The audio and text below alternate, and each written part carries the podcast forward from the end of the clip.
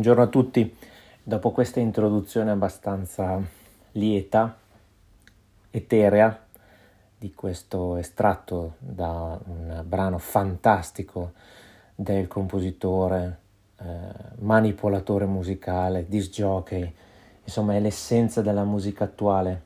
Si chiama John Hopkins. Quest'oggi parliamo di albi illustrati. Andiamo un po' fuori dal tema e iniziamo ad introdurre alcune uscite di questo podcast che mh, mm, parleranno in termini generali di argomenti relativi alla pedagogia generale, la pedagogia generale di stampo ovviamente relativo all'età evolutiva. Quindi tenetevi forti, parliamo di albi illustrati. Dovessi fare un corso di formazione come in effetti è quello che sto preparando insieme ad una collega, introdurre il tutto pensando di avere davanti delle persone che non conoscono nemmeno quello che è il tema. Che cos'è un albo illustrato? Un albo illustrato non è solamente un libro, è qualcosa di molto di più. È un sistema complesso, cartaceo, di forme, parole, figure, all'interno delle quali eh, forme, parole, figure, esse vanno a comporre nelle pagine che scorrono un sistema articolato basato su illustrazioni e su testi, che interagiscono fra loro non però in una maniera che potremmo dire descrittiva, cioè si ampliano, queste forme si ampliano, si approfondiscono, vanno anche a certe volte a stravolgere il senso del testo piuttosto che il senso del, dell'immagine e viceversa, dando vita a un linguaggio nuovo. Eh sì, perché quando mi sono scontrato con il tema degli albi illustrati, io ho avuto qualche piccolo problema nei miei 44 anni ormai eh, di vita, ah, non ormai 44, io sono nato con i libri, quelli scritti normali, poche figure e tanta scrittura. Il tema è naturalmente correlato al fatto che nel passato eh, certe tipologie anche creative, banalmente basate su sistemi di stampa altrettanto creativi, non c'erano. E non c'era neanche tutta questa inventiva. Allora o c'era il topolino, o c'era il Tex Wheeler, eh, Dylan Dog, oppure c'erano i libri veri e propri, con, con parole, parole, parole, poche immagini. L'albo illustrato è qualcosa di più, è qualcosa che nasce non dico al giorno d'oggi assolutamente, ha radici storiche ben profonde se vogliamo parlarne in termini storici, ma tralasciamo. E, ehm, pertanto diventa una forma specifica che si manifesta all'interno di quello che è un oggetto e segue anche un ritmo, un ritmo di tipo musicale. Eh, ha di conseguenza, essendo dotato di un ritmo, anche un tempo di lettura. Quindi gli albi illustrati sono per dire eh, in brevi parole sono dei contenitori esemplificativi che mm, contengono storie che possono essere lette, ma possono anche essere guardate, possono essere guardate magari al contrario, a seconda della tipologia di albo illustrato che abbiamo davanti a noi, ed è una tipologia di lettura che è proprio per i bambini, nel senso che loro si, si avvicinano con naturalezza e mm, per i quali certe volte gli adulti, io stesso devo dire la verità, almeno fino a un anno fa, eh, noi adulti facciamo fatica a comprendere, a comprendere profondamente per quello che è il suo senso e senz'altro quello che è il suo potenziale di transfer da quello che è un'immagine in movimento, banalmente un cartone animato, rispetto a un'immagine statica che suscita molta più fantasia. Infatti noi dobbiamo sempre tenere conto che è quando l'immagine si disvela pian piano nello scorrere di una pagina, nello scorrere di più pagine, che parte il processo creativo, il processo della fantasia. Quando invece ci viene mostrato sempre tutto come se fosse già ben servito, e noi perdiamo una parte fondamentale che è proprio quella dell'esercizio della fantasia. Proseguiamo con il tema appunto degli albi illustrati.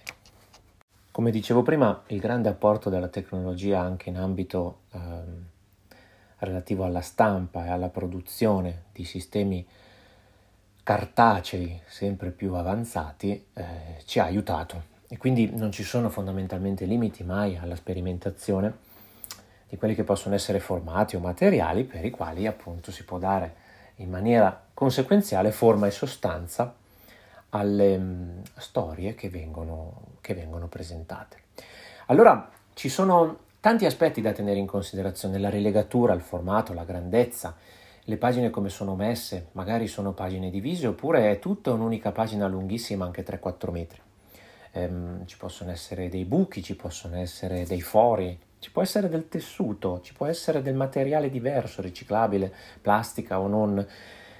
Possono essere pesanti, leggeri, grandissimi, piccolissimi, possono avere delle alette, colorati o in bianco e nero, o che si disvelano man mano, da leggere da destra a sinistra o da sinistra a destra. Eh, non c'è pertanto da da, da, stupirsi quando vediamo che i bimbi di fronte agli albi li prendono magari al contrario. Ma questo è tipico perché? Perché il processo esplorativo prevede di eh, potersi incontrare con ambiti di creatività che noi non conosciamo e che pertanto si disvelano a noi anche attraverso un processo di esperienza.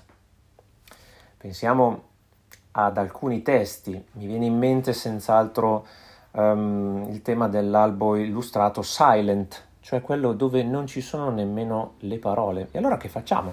È un album di figure? Eh, no, è qualcosa di molto molto più grande. È un cartone animato? No, sebbene la genesi quasi quasi potrebbe essere anche proprio quella. Un albo illustrato nasce da disegni, da disegni che eh, spesso e volentieri hanno una conseguenzialità. Questa conseguenzialità viene rispettata in funzione dello scorrere delle pagine, ma non solo in funzione per esempio della rilegatura. Mi viene in mente gara di coccinelle, dove è la stessa parte della rilegatura dove un foglio finisce e parte l'altro, che è parte stessa della lettura e della discussione dell'albo illustrato. Oppure mi viene in mente di Susili l'onda, dove c'è questa bimba che a un certo punto si mette a fare le pernacchie a quest'onda, così sapientemente disegnata, e poi andremo a lavorare ehm, proprio tematicamente sull'aspetto grafico, che è parte, una delle parti fondamentali, e c'è quest'onda che piano piano si alza e la copre, la bagna, sembra quasi di, di, di bagnarci noi. La potenza dell'albo illustrato è evocativa, perché fa suscitare in noi varie immagini e ci fa immergere ancora di più all'interno di quello che è un contesto. L'albo illustrato è un oggetto, è un oggetto che eh, racconta se stesso e pone di fronte a sé se stesso di fronte a noi. Noi dobbiamo comprenderlo, dobbiamo capirlo, dobbiamo meditarlo. Ecco, entriamo nel tema che l'albo non è qualcosa che si legge una volta e basta. Nella mia esperienza di educatore, di pedagogo, capita molto spesso infatti che i bimbi ti chiedano di rileggerlo ancora e ancora e ancora. Nell'ambito appunto didattico capita che un albo illustrato lo si porta avanti, lo si porti avanti anche per un mese andando a meditare insieme ai bambini certe pagine, andando a scoprire i particolari più reconditi e più remoti che ad una prima lettura non possono apparire. Andando un pochettino più a fondo andiamo anche a scoprire che il, la struttura del, eh, dell'albo gioca la sua differenza. Abbiamo parlato prima di ritmo. Eh, con ritmo cosa intendiamo dire? Intendiamo dire quegli aspetti che contribuiscono a creare dell'albo illustrato un certo movimento, una sua fruizione. Il modo in cui, per esempio, sono composte le immagini. Mm, ci sono albi in cui sono bucati e pertanto le immagini si sovrappongono dando vita a se stesse a diverse funzioni proprio a seconda della pagina. Magari le immagini sono proprio le stesse, ma sono sovrapposte in un certo modo tale per cui noi non riusciamo a capirne il senso finché non si disvela pagina dopo pagina il loro successivo divenire. Certe volte si procede ad agio nello scorrere delle pagine, altre volte molto molto velocemente e um, altre volte con delle pause, altre volte invece in una forma quasi spasmodica. E tutto ciò si nota proprio dal ritmo, dal ritmo della pagina, del suo contenuto e di tutto quello che concorre a generare in noi lettori una sorta di processo di immersione. Ci sono pagine, avevo detto infatti prima pagine bucate, non bucate, eh, con tessuti diversi che portano anche un'esperienza tattile. Certo, perché non dobbiamo dimenticarci che l'albo è qualcosa anche che va a investire gli altri sensi. Non parliamo dei dodici sensi, ma soffermiamoci solo sul fatto che non è solo l'udito, ci sono albi profumati, ci sono albi con musiche, alcune volte sono abbastanza contestabili per carità, ci sono albi con tessuti diversi, con fogli di carta diversi proprio per generare un aspetto sensoriale. È quasi, è quasi l'idea di aprire uno scrigno e trovare dentro qualcosa di così prezioso da lasciarci sempre a bocca aperta. Interessante, ritornando sempre a gara di coccinelle, a questo punto dovete comprarlo, è la funzione della pagina, la pagina che termina, ne ricomincia un'altra e questa doppia pagina mh, disvela un ambiente che noi non vediamo ma che in realtà c'è. Non vi dirò di più, eh, ma Gara di Coccinelle mostra veramente quanto la doppia pagina presuppone uno scorrere, anche un'ironia perché quando scoprirete perché c'è questo scorrere, questo sparire, questo riapparire, ci rendiamo conto che l'albo è tridimensionale. Ecco, l'autrice riesce a rendere tridimensionale un foglio di carta. Pensate che esperienza fantastica che potremmo vivere sfogliando un albo illustrato. Come dicevo, due sono le componenti fondamentali dell'albo. Quando è scritto, lo scrittore, chi ha portato l'idea primigenia e senza dubbio l'illustratore. Attorno a questi c'è un progetto, un progetto di stampa, un progetto di realizzazione, un progetto editoriale che presuppone appunto l'utilizzo di materiali che possono essere più o meno convenzionali per eh, generare quella che è la, la forma dell'albo illustrato. Quindi al progetto editoriale e a chi lo progetta, che certe volte è lo scrittore ma non necessariamente, ci sono proprio eh, vari aspetti di cui tener conto. Ehm, come detto prima, l'albo può essere silent, cioè ci, ess- ci possono essere solamente immagini, o comunque potenziale evocativo senza scrittura e anche scritto, in questo caso l'educatore, il genitore, i bimbi possono oltre a guardare le immagini anche leggere. Ehm, questa, questa presenza continuativa è uno degli elementi più importanti, la parola e l'immagine. Si è mh, mm, troppo spesso pensati, portati a pensare che però un po' come ai nostri tempi sia più l'immagine che perde l'importanza in funzione della scrittura. In realtà, in quanto albo illustrato, sappiamo benissimo che è l'immagine che porta il suo vero potenziale in questo caso. Ehm, la, la, storia è quindi un, um, la storia dell'albo è quindi un, un, continuo mettersi in gioco fra scrittura e immagine, dove usualmente è l'immagine che ha sempre la meglio, e, um, dove anche per dire mm, la, l'immagine segue la sua strada e la scrittura la sua. L'immagine ti capta subito l'attenzione, la parola invece deve essere appunto pronunciata. Ehm, ci sono pertanto storie dei personaggi e poi c'è eh, anche questa sorta di continua con, compresenza fra l'immagine e la parola. Quindi eh, citando un, un, un, un, articolo che ho trovato, eh, al quale do anche il credito dell'Associazione Culturale, culturale Hamelin, sì, Hamelin, eh, bisogna dire che c'è quindi una sorta di bisticcio costante, instabile fra l'immagine e la parola, oltre allo svolgersi della storia vera e propria. Parliamo adesso dei silent book, così difficili da immaginare, così potenzialmente difficili da utilizzare. E ora i silent book, i libri silenziosi, ma in realtà non sono per nulla silenziosi perché Citiamo per esempio nuovamente l'onda o linea, sempre di Susili, eh, ci rendiamo conto di quanto in realtà facciano rumore.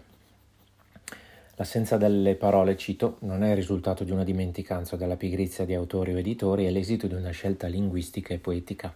E oserei dire anche ben, uh, ben vissuta, perché um, l'immagine è quel tramite comunicativo che può essere visto da tutti e pertanto da tutti ovviamente coloro che possono vedere.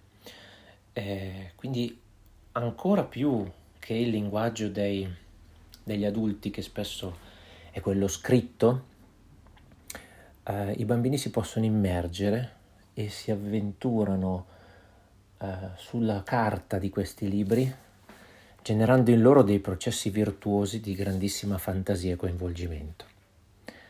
È un'esperienza significativa, tant'è che i bimbi si vedono proprio quando gli si racconta questi eh, questi albi illustrati, queste storie, eh, si immergono nelle immagini, vanno oltre, oltrepassano.